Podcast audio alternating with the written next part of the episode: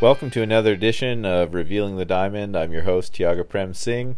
I just had the great honor of teaching at 3HO Men's Camp in Miracle Valley, British Columbia, Canada, uh, alongside some incredible teachers Guru Singh, Tommy Rosen, uh, Guru Ganesha, amongst many others. Uh, it was a great experience, and if you ever get the opportunity to check out that men's camp, uh, I highly recommend it. It's been a great source of inspiration in my life, and it was an honor to be on the teaching faculty this year, and I look forward to teaching there uh, in many more years to come. I promised the students who were in attendance at um, the camp that I would place uh, not only the discourse from this particular class on revealing the diamond, but I would also include uh, the entire class, which includes a meditation that I find to be incredibly profound. Um, if for some reason you're listening to the to the meditation, you think I have no idea how to do this or what they're doing, you can always send me a message at tiagaprem at the thedharmatemple.com. You can also DM me on Instagram at tiagaprem. If you're a big fan of Revealing the Diamond, uh, please share it with friends, share it on your social media platforms, share it with your family, share it with your yoga students, uh, share it with whoever. That's a great way to support it. You can also rate and review the podcast uh, on whatever platform you listen to on the podcast. If you have a podcast and you'd like me to appear on it, I'm more than uh, happy to do so. Um, or if you just have questions about topics that we cover or a suggestion, uh, you can always get to me at Tiaga Prem at the Dharmal, Dar, Dharmal, not the Dharmal Temple, but the Dharma Temple. That's D H A R M A Temple T E M P L E dot com. So this is a pretty potent um, class. I'm excited to share it with you. Um, yeah, check it out. Enjoy it. It, it. it It's such an honor to be able to share these teachings. This was my first time teaching a class with my mentor Guru Singh in the room, so that was a first for me, and I think it went really well. You'll also probably be able to hear the sounds of Kelby, who's my uh, wingman when it comes to offering sounds at the Dharma Temple and on the road. He's an amazing uh, person and musician and teacher. So without further ado, let's uh, let's check it out. Let's get deep into this uh, class and lecture, and I'll talk to you soon. Love you. Satnam. And then place the hands in prayer at the heart center. Inhale deeply. Exhale. Inhale to tune in. Om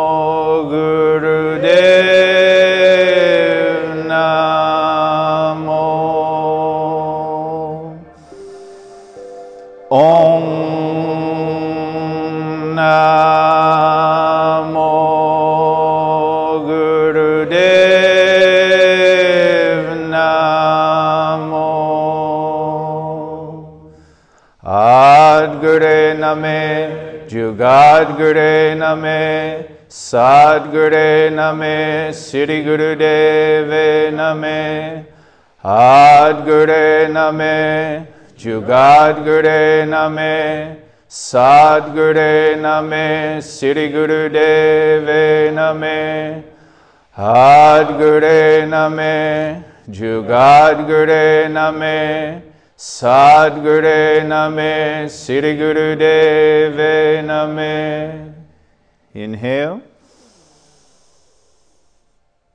and exhale. Satnam. For, for those of you who don't know me, my name is Tiaga Prem Singh, and this is uh, Kelby. He's an incredible musician, and at our uh, yoga center in Vancouver called Dharma Temple, we teach together. He creates the soundscape, and I am a mouth for hire. You understand? So what we'll do is we'll have a discourse at the start, and then we'll do pre cosmic meditation at the end. Sound good? Oh, I agree. All right, so let's do a short partner exercise. I want you to get with somebody nearby you. You can go in two or three. And I want you to talk about two things. One, what is Dharma and what does it mean to you? And two, come up with a definition for success. We'll just take three minutes. So, one is what is Dharma and what does it mean to you? And two is come up with a definition for success. Go, just three minutes.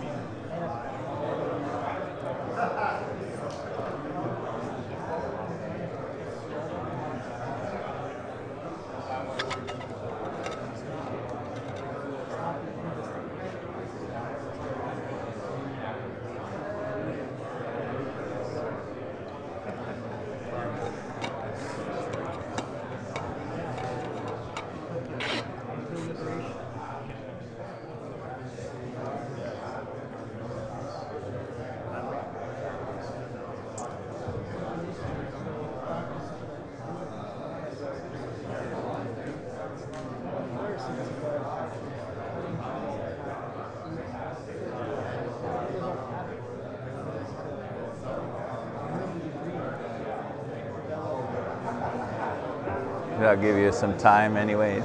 You ready? I mean, you have time on talking, anyways, if you need to.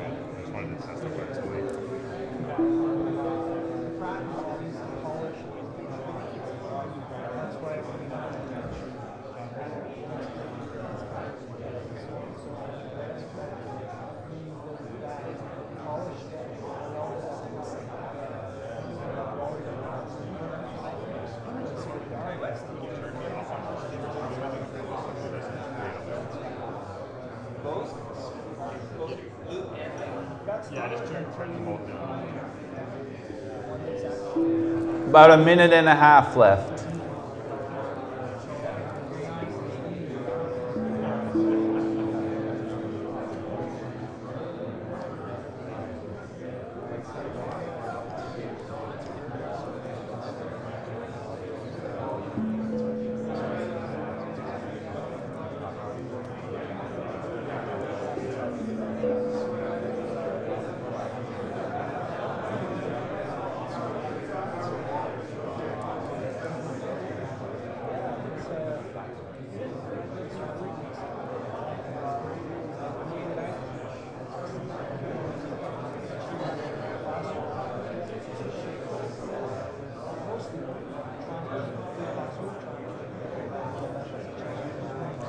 Thirty seconds.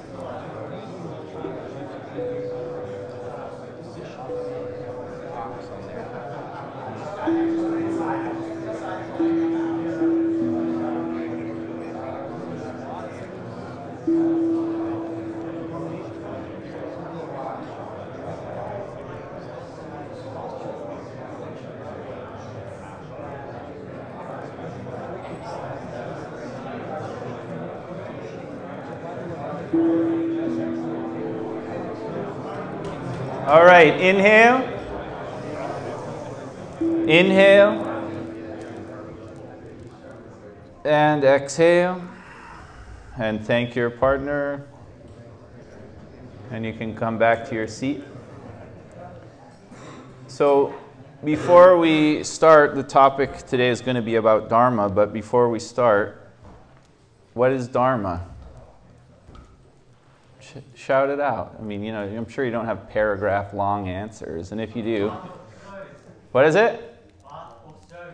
Yeah, cool. Path of service. What else? Life assignment. Life assignment. Love it. Your what else?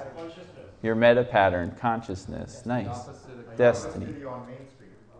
That's true. All right, cool. And what about definition for success? Anybody want to put up their hand? Get a couple? Yes. Against the pole. Uh, fulfilling your highest, fullest, and deepest purpose. Nice. I love it. Two more in the corner. Daily practice. Daily practice. I love it. One more.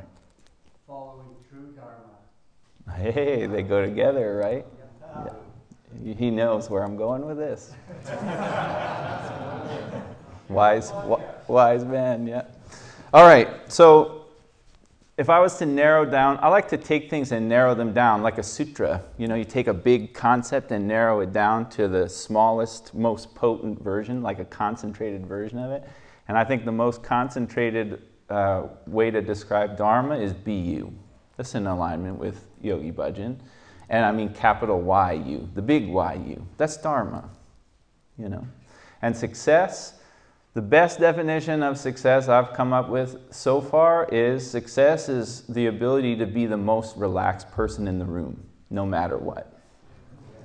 That's success. Doesn't matter if you're sitting in front of the President of the United States, you're relaxed, you're you. You may have to be direct, you know, but you're you. My goal today and our goal today is to share some practices to support you being you and also to make some sense of this technology, which is incredibly transformative, and also some aspects of it seem strange to people. And I get that. That's my goal.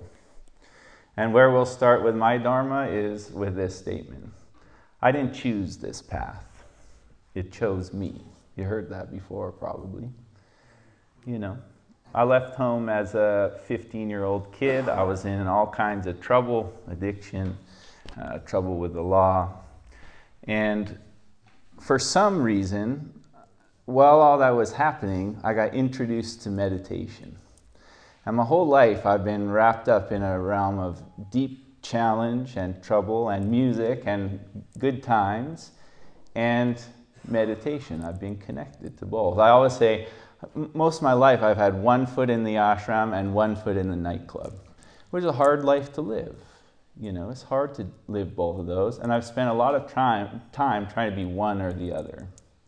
You know, that's part of my dharma. You know what I'm saying?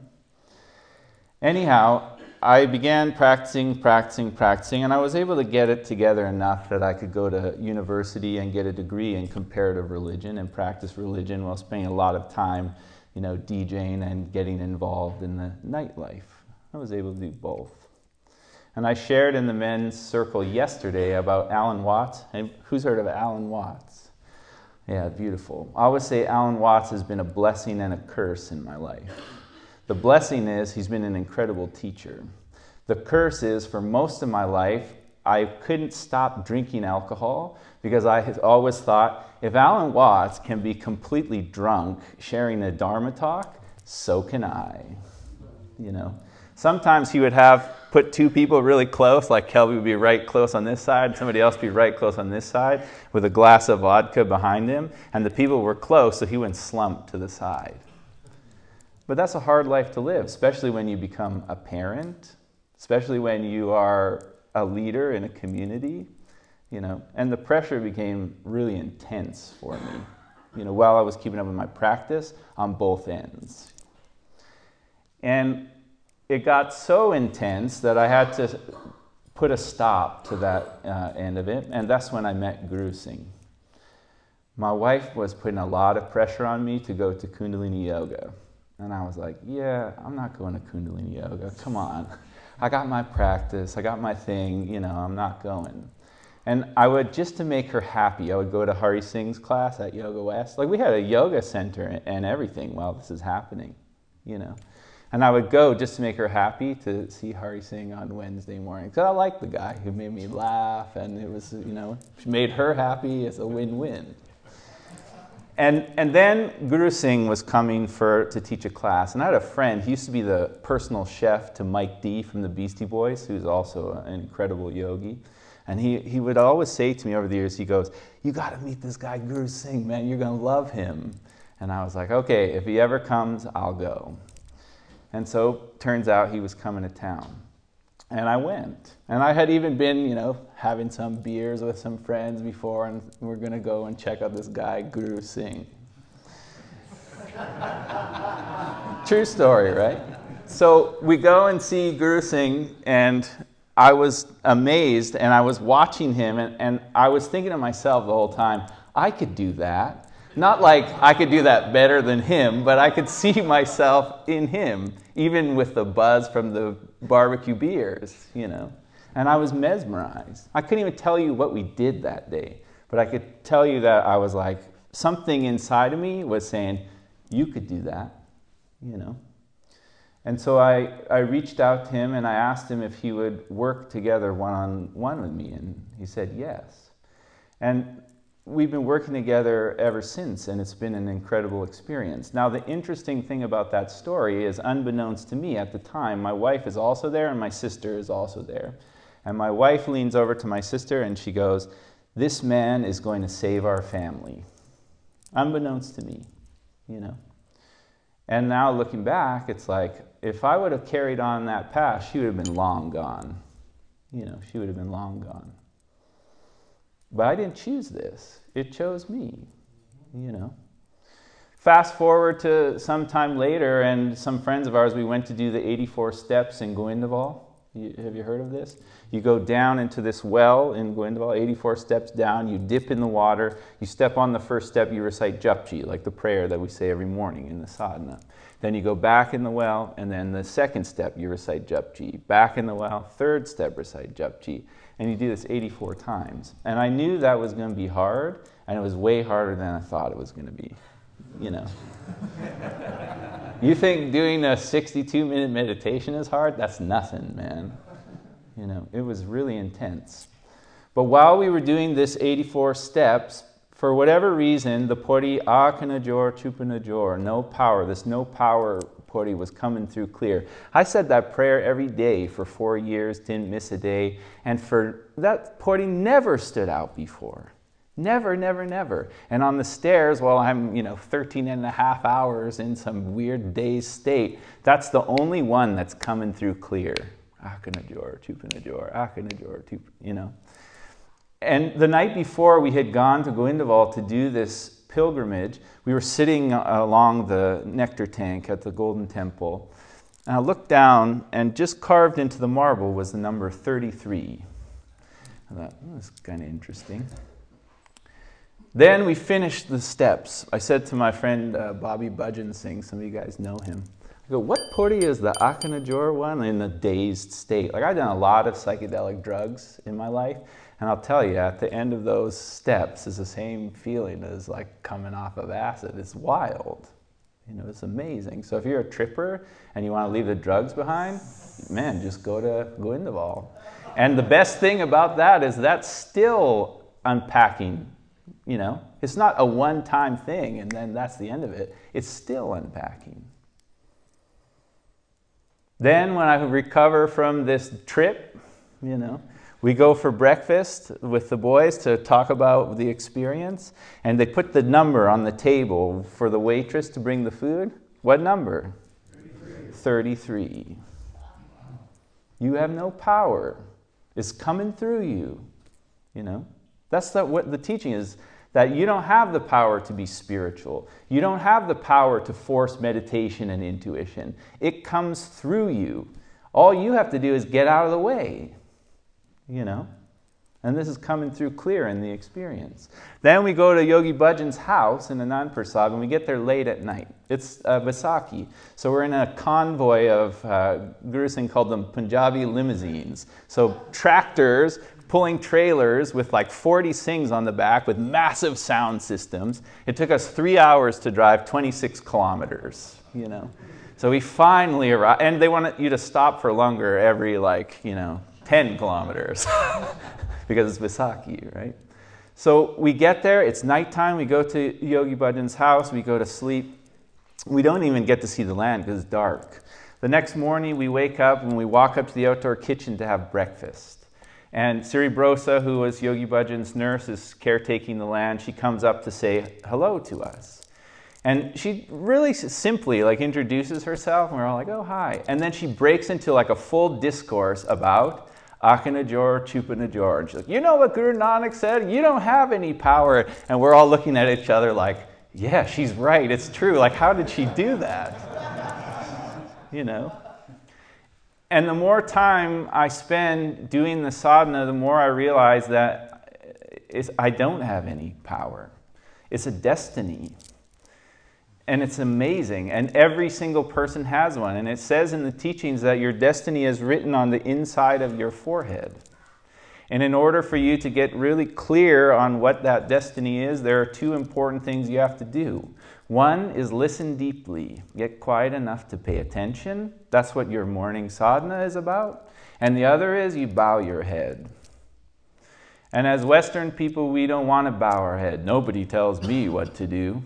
You know, the first time you see people coming and bowing to the Guru Granth Sahib, you think, oh, that's weird. I ain't doing that.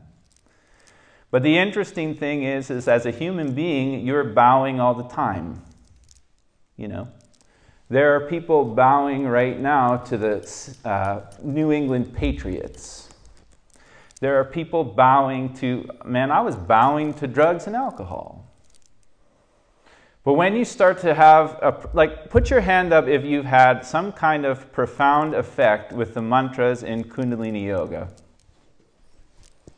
Everybody, pretty much. You know, you wouldn't be able to stay here if you didn't. You know? When you bow your head at a place like this, you're just saying thank you for that experience. You don't have to join a religion or something like that. It's taken me a long time to understand that. I noticed in India too, when people bow, they're not bowing because they're a part of a religion. It's almost like gathering energy. You know, you had a profound experience with the sound current that came out of that book. You, when you bow, you gather more of that energy. Like a video game, you know, you go to all the stops. When we were in India, we saw this guy who had the 786 tattooed on his neck, the names of Allah and the Quran. And then he had the tilak of the Hindu on his forehead, and he was in the Gurdwara bowing. And I was like, this guy knows something. you know, that's what it's about. And Yogi Bhajan had it very clear when he said, if you can't see God in all, you can't see God at all. If you don't want to bow to something, there's something there that's saying, don't do this. Instead of running from that, I would explore it. You know? What's the, what's the quote? Can you stand up, Jeremy, and tell everybody the quote that Guru Singh said to you about being fearless? Yeah, definitely. I was on retreat with Guru Singh and I heard him speaking to a student who was asking, What is my yoga practice? I don't know what kind of yoga I am, what kind of yogi I am, what I should be studying.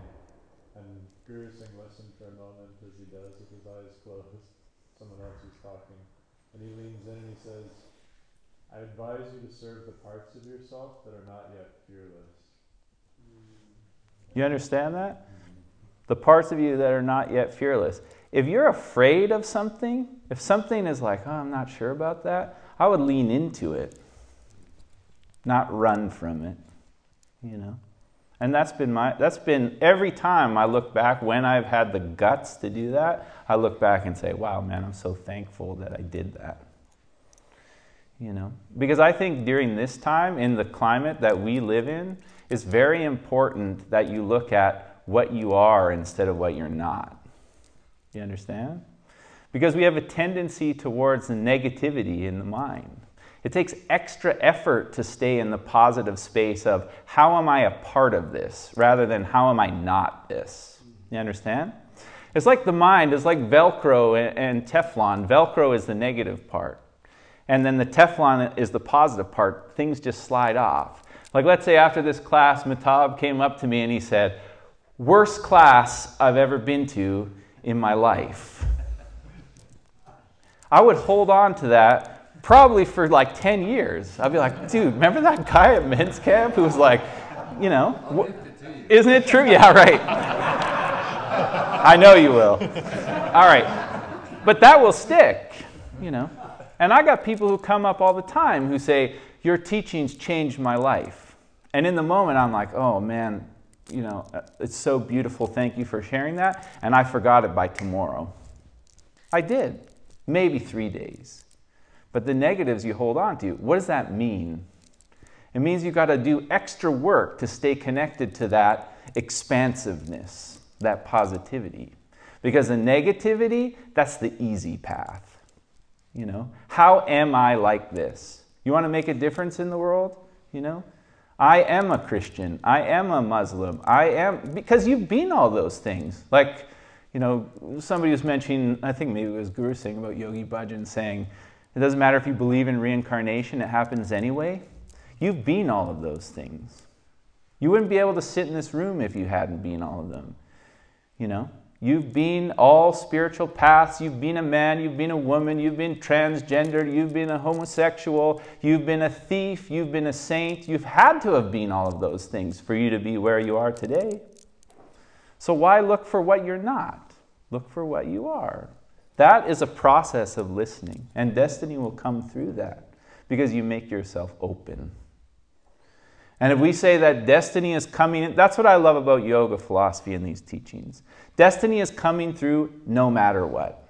It's like you get in a car, like the Tesla has the auto summon. It's not legal yet, but it can drive itself. It's kind of like that with destiny. Like you could get in the car and try and drive, say your destiny is to drive west. This is a simple analogy, but say your destiny is to drive west, and you get in the car and you do everything in your power to drive east, that thing is going to reroute west over and over and over. But it's going to be super frustrating.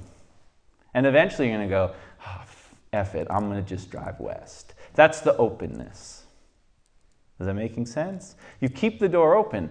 Wouldn't you rather keep the door open so that the destiny can rush through rather than just keep it open a crack and it just fizzles in? You know? And that's what sadhana is for. Make yourself open so that your destiny can come through you. Practice deep listening, beyond the surface of listening, so you're so open that your destiny can come through you.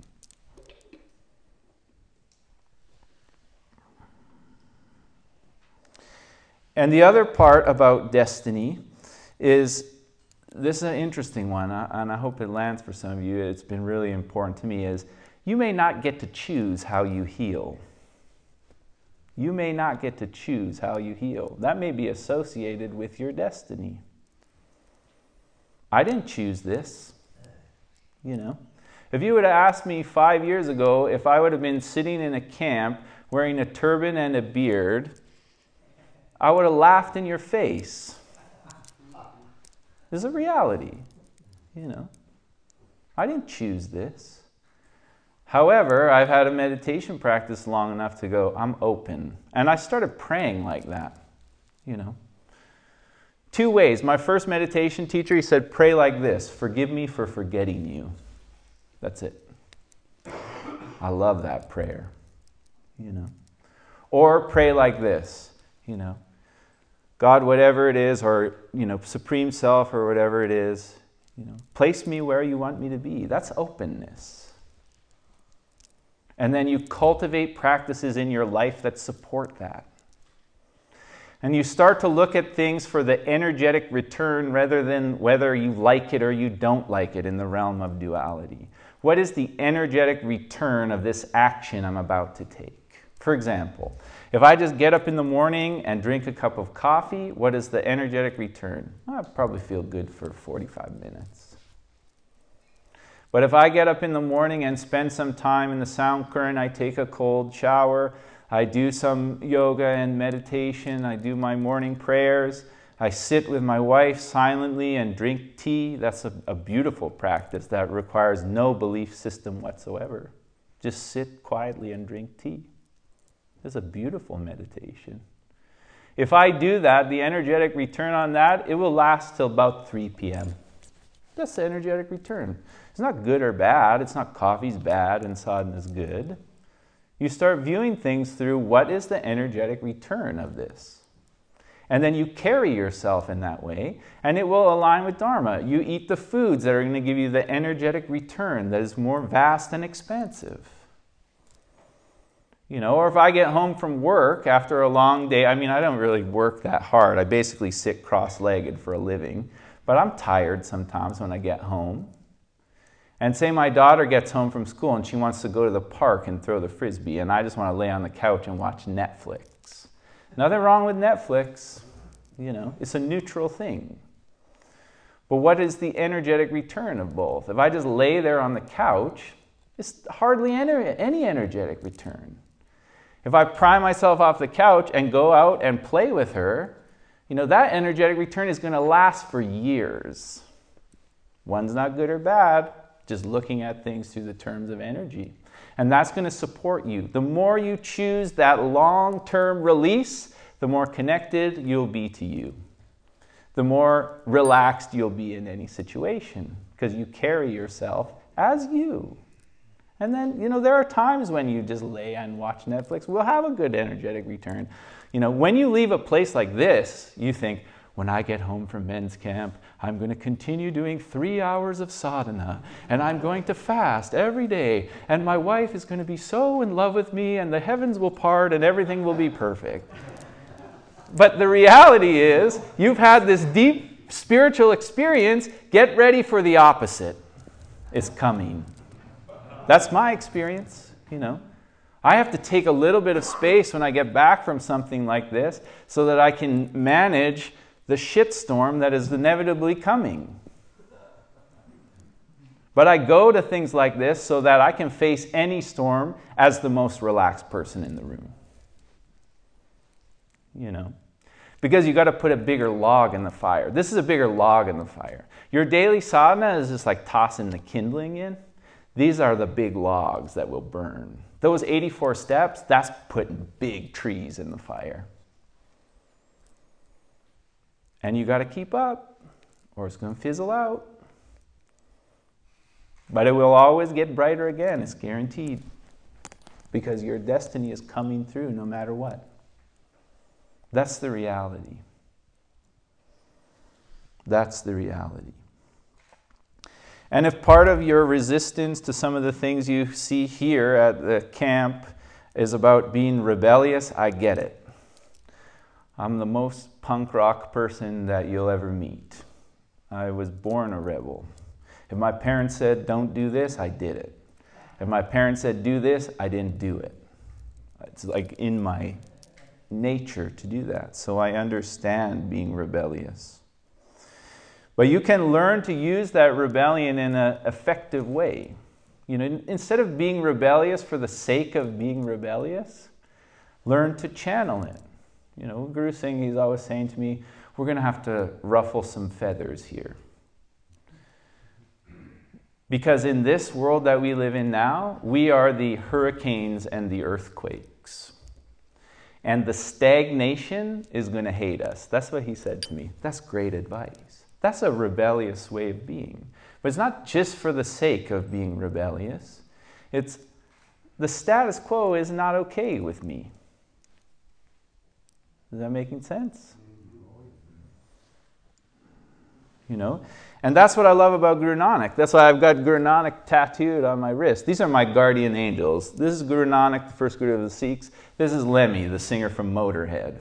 And I've got them on both wrists to remind me not to go too far in either direction. When I start going this way, it's like, whoop, Nanak, help me out, man. And when I start going this way, getting a little dogmatic, I'm like, Dear Saint Lemmy, our dark Lord, bring me back to center.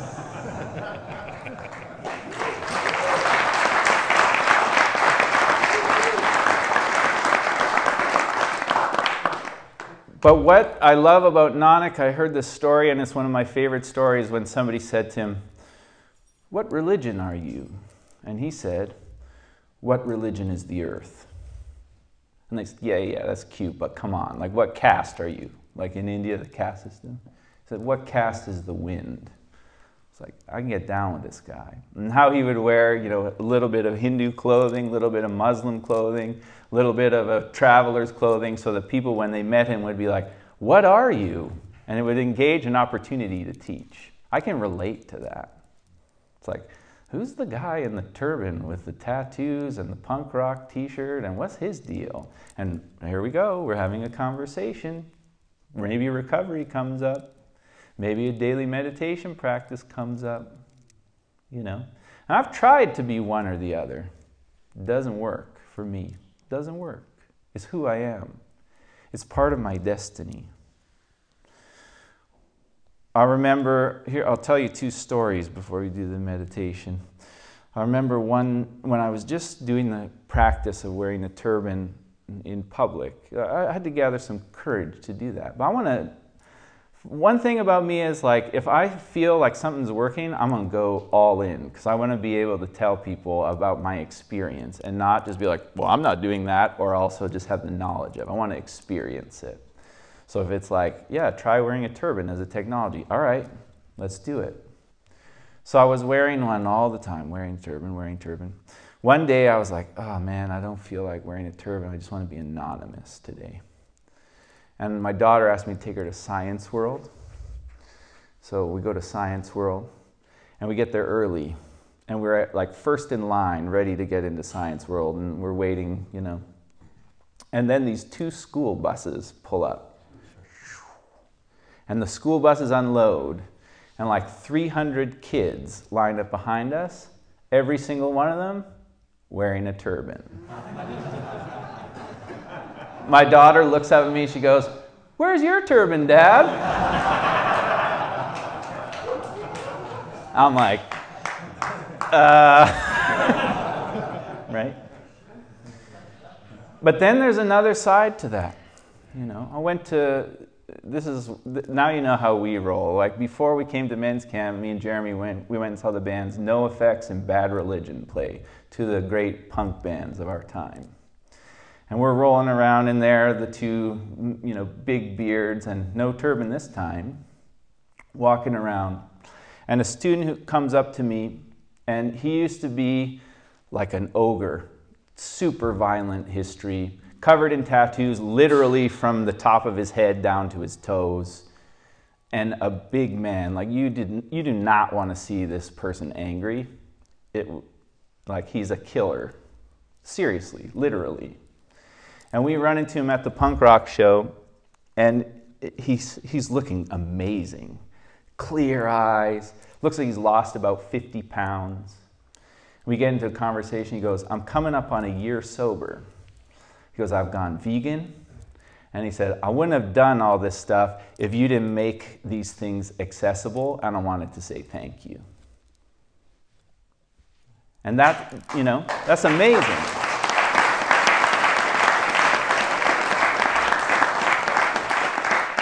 So the lesson is, you know, I'm meant to be both of these things. And there are going to be people who say, you can't do that. That's not allowed. Don't you know what so, you know, don't you know that you can't take it on and off? And if there's a God or a guru that is so mighty and infinite, you know, let them correct me. You know, because at this point, what I'm interested in is how can we heal and elevate a world that is in a lot of pain? And I'm going to play my role in that, even if it defies the rules. And that's the rebelliousness that I love and believe in. And that's also why I feel connected to Guru Nanak, because he did the same thing. You know? So you got to be you and not worry about what other people say. And the only thing that I've found that is effective enough to give me the strength to do that when people are like, that's not allowed, is my daily sadhana. The simple formula is do your sadhana, be you. That's it. What's your sadhana? That is also unique to you. But stay open. Making sense? All right. If we have time, I'll tell you one more story at the end, but let's do the meditation. This meditation I use very, very, very regularly because it brings this state of deep listening. It's not too challenging. Everybody in here, if I can do it, you can do it. The first part of the meditation is you push down your ring and pinky fingers with your thumbs, and then the index and middle finger are together. The elbows are in, and you bring the hands near the shoulders. Turn the wrists so that the palms face up. So it looks like this. And then you close your eyes. The breath is long and deep. And you look at your chin from inside your skull. From inside your skull, with your eyes closed, you look at your chin, your moon center, this emotional center. Breath is long and deep.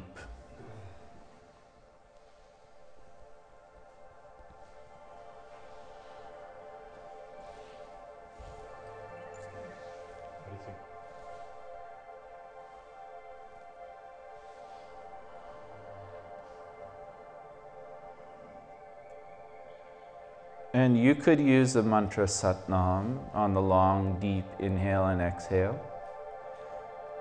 We talk about Satnam being truth is my identity, and that's true. But it's beyond even your personality.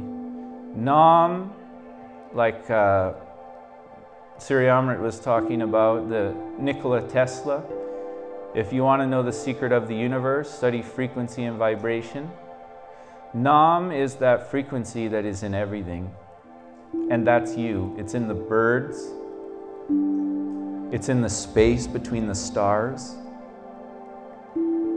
it's in the tides of the ocean, it's in the earthquakes, it's in the storms, it's in the sun. It is the great intelligence, the great mystery that unites all of life. That's Nam. That's truth, and that's who you are. Breathe it in.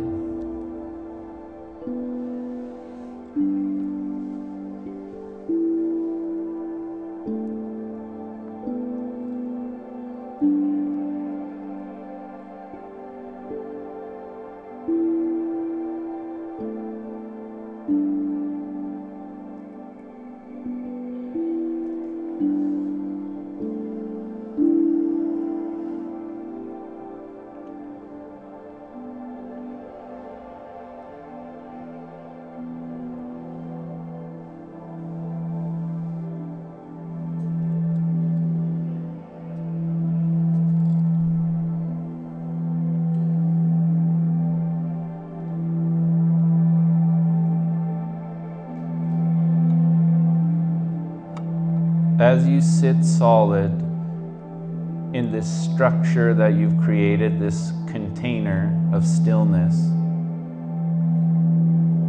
make yourself more subtle.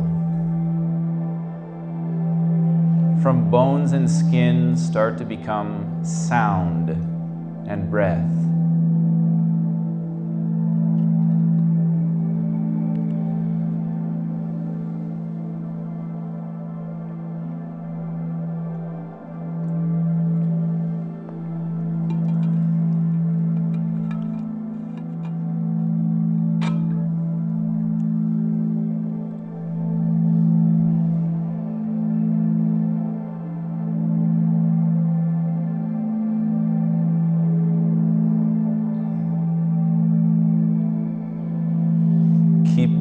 Eyes back to the chin. Concentrate.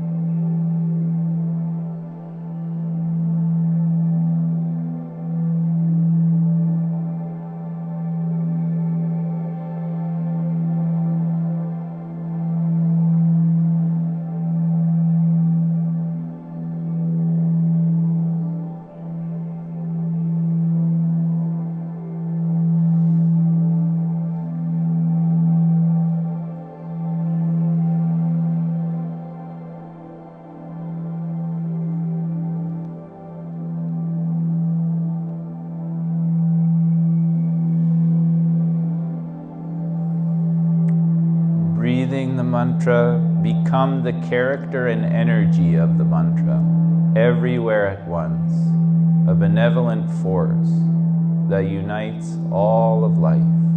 That's you.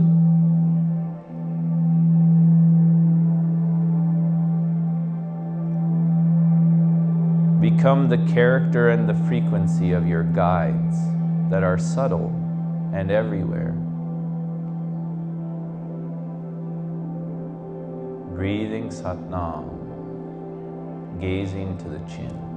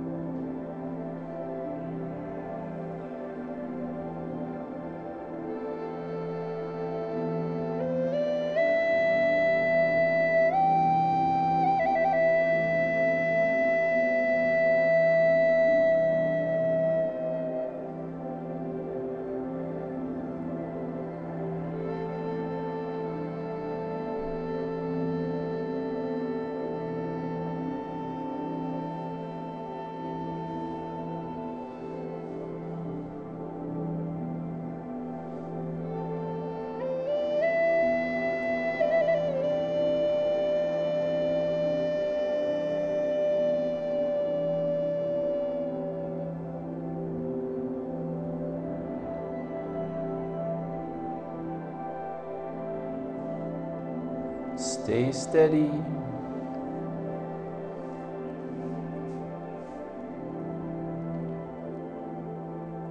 Listen deeply.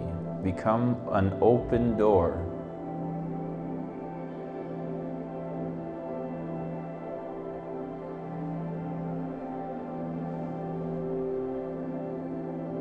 Become a sanctuary.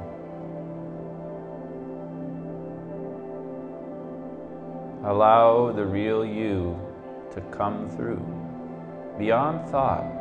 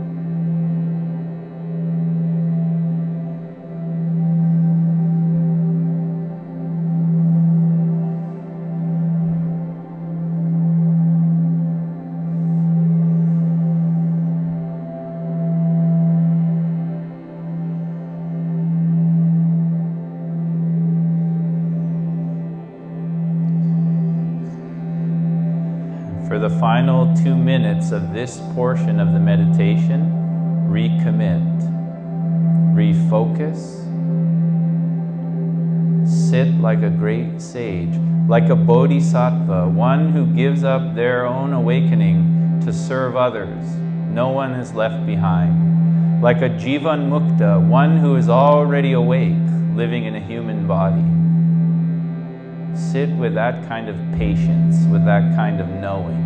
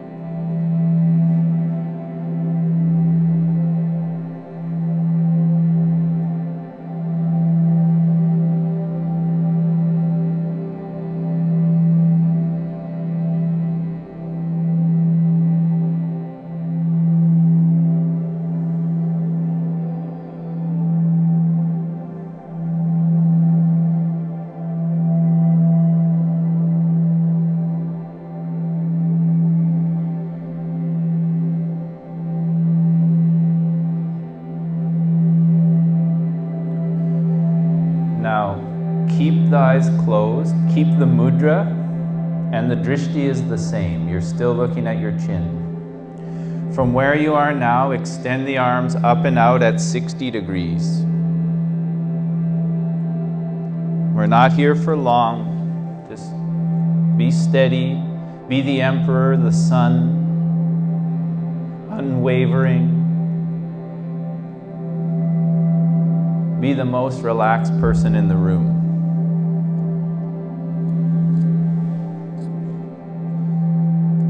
Becomes challenging, lean into the breath and the mantra. It will carry you.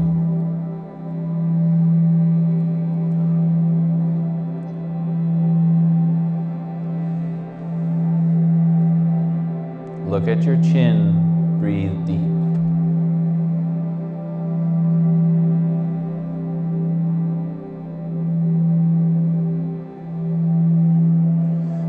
Confident that the infinite will take care of it.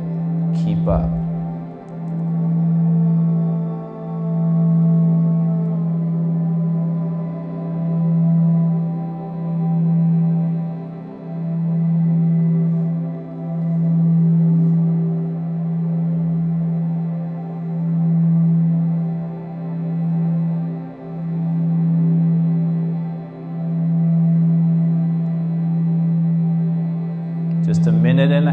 Go. Keep the elbows straight. You can do this. You're a force of nature.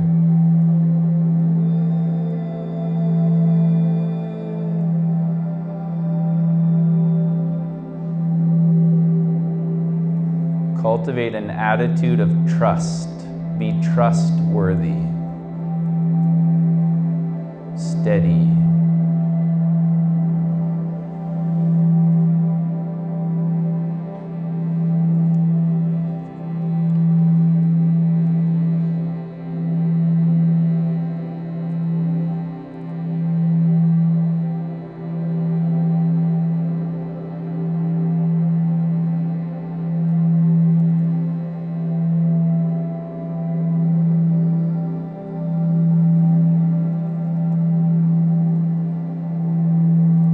Trust you. I know that I'm covered. God, Guru, Self, Universe, Mother Earth, whatever it is for you, I give my life to you. I give my head. I'm open.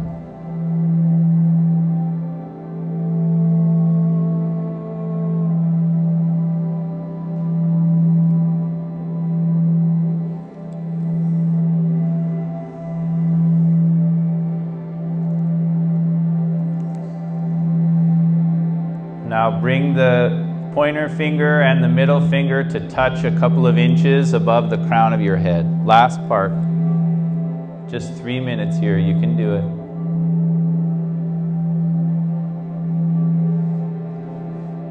And see yourself as the great saint that you were born to be, dark side and light side.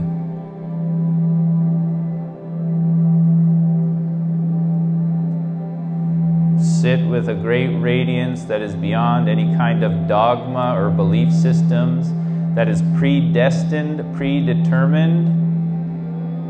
Sit with that kind of knowing, with that kind of glow, and breathe, look at your chin.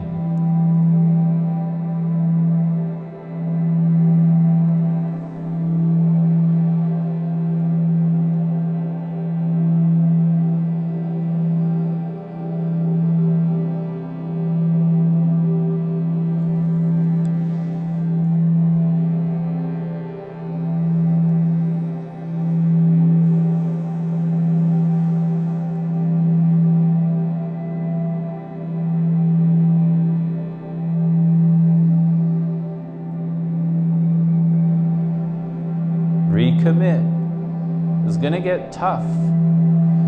You're going to face all kinds of challenges. And your breath and the sound will always be there. And these techniques will work 100% guaranteed. Only one catch. You have to do them. Stay steady. Breathe. Lean into Satnam. Just a minute to go.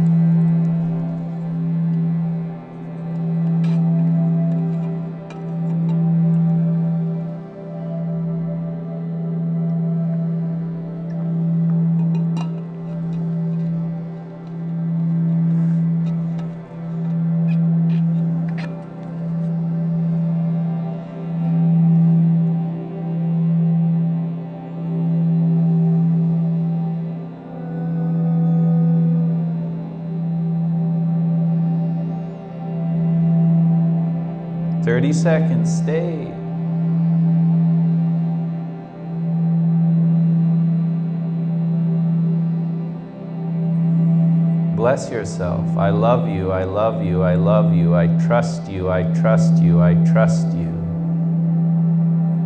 Become the energy and frequency of those words, the character of those words.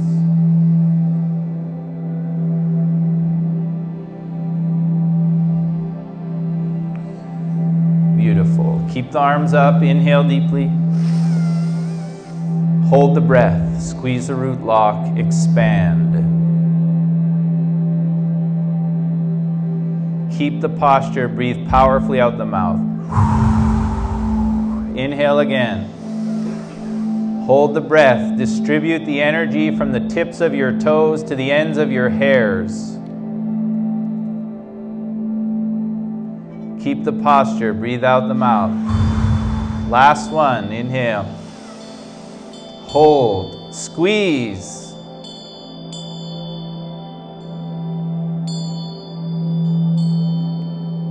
Exhale, relax. Place your hands down and just observe.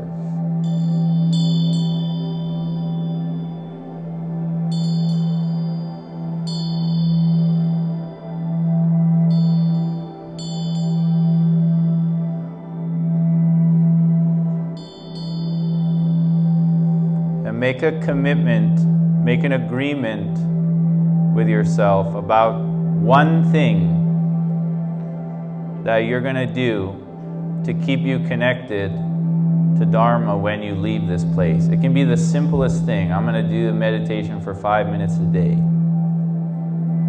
It could be a big thing. I'm going to talk to somebody about something that I've been holding back for a long time. Whatever it is, one thing. Make a commitment, make an agreement.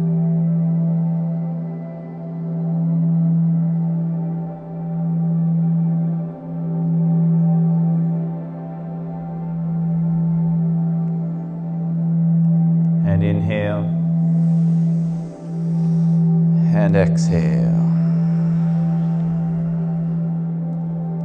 Satnam.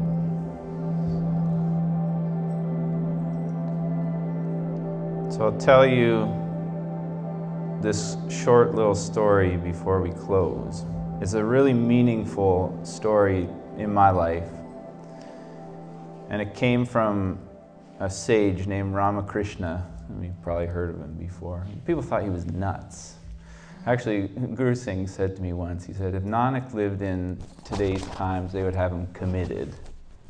You know, that's true. You know, that's the times that we live in. Somebody thinks a little differently, oh, we got to do something about that. But Ramakrishna told this story that's so dear to my heart, and the story goes like this. There's a yogi that goes to a town in India, and there's a vicious cobra and he's terrorizing the people in the town. They can't go even to this one part of the woods because uh, he's so vicious. And this yogi comes to visit town, very masterful practitioner. And they tell him about this cobra. He says, Let me see what I can do. And he goes down and he spends some time with the cobra. And he stays there for quite some time. And he teaches him about yoga. And then he comes back, tells the people, Cobra won't be a problem. And it's true. Cobra didn't bother anybody. Then one day, some little boys are walking by the path and they see the cobra on the rock. And they get, you know, kind of cautious. But they notice that it's not raising up its hood or anything. So they go closer. And then they go closer. And it still doesn't react. So they pick the cobra up by its tail and they swing it around above their head and then they smash it into the rocks. Nearly kills the cobra. Then they leave. And the cobra just barely survives, you know, eating scraps out of the side of the ditch. Some time passes and the yogi returns to the town to see the student and he sees this emaciated cobra that was once a great snake. And he goes, What happened to you? And the cobra says, Well, you taught me all about yoga.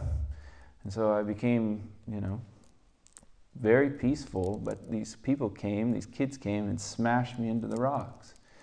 And the yogi says, I taught you about yoga, but I never told you to stop being a snake. You understand? That's a big lesson for me in my life. There are aspects about me that aren't meant to be pushed aside in the name of living perpetually in the light. The rebelliousness, the grit that I have from a life of hardship is the greatest blessing that there is in my life. I couldn't do what I do without that. And I try and push that down. Uh uh-uh. uh There's a way to work with it. There's a way to move it. There's a way to channel it. And in my experience, there are many paths, but in my experience, this technology is incredibly effective. But you have to be mindful that you don't go too far off in either direction. Because life is filled with sukh and dukh, right? Sweetness and pain. That's inevitable. Put your hand up if you never felt pain. Doesn't exist. Put your hand up if you never felt pleasure. Doesn't exist. Right? So they're coming no matter what. It's guaranteed. But if you could do a practice that would connect you to a neutral experience, when we say neutral, it doesn't mean I don't care. The neutrality is there's a bliss that's available within the meditative mind and it's present all the time. It's present in pain and it's present in sweetness. That's the neutrality. That's when the 10th master, Guru Gobind Singh, talks about the sage sitting in reality being like a potter's wheel, flying off, angels and devils in all directions. The sage is unaffected by both. Doesn't mean that the sage ignores them. You see yourself in it. That's the neutral bliss. And that's what we need in this time.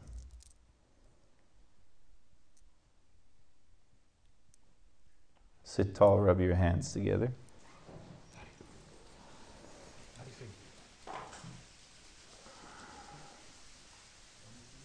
Does he got?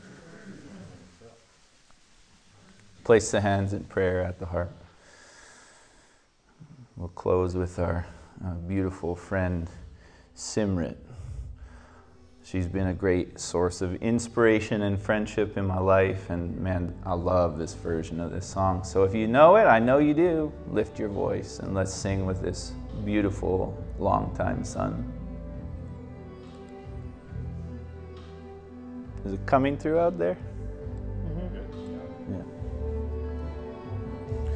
Yeah. May the long time sun shine upon you.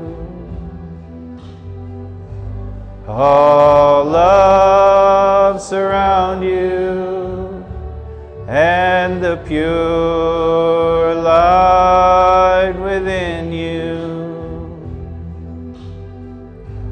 guide your way on. May the long time sun shine upon you.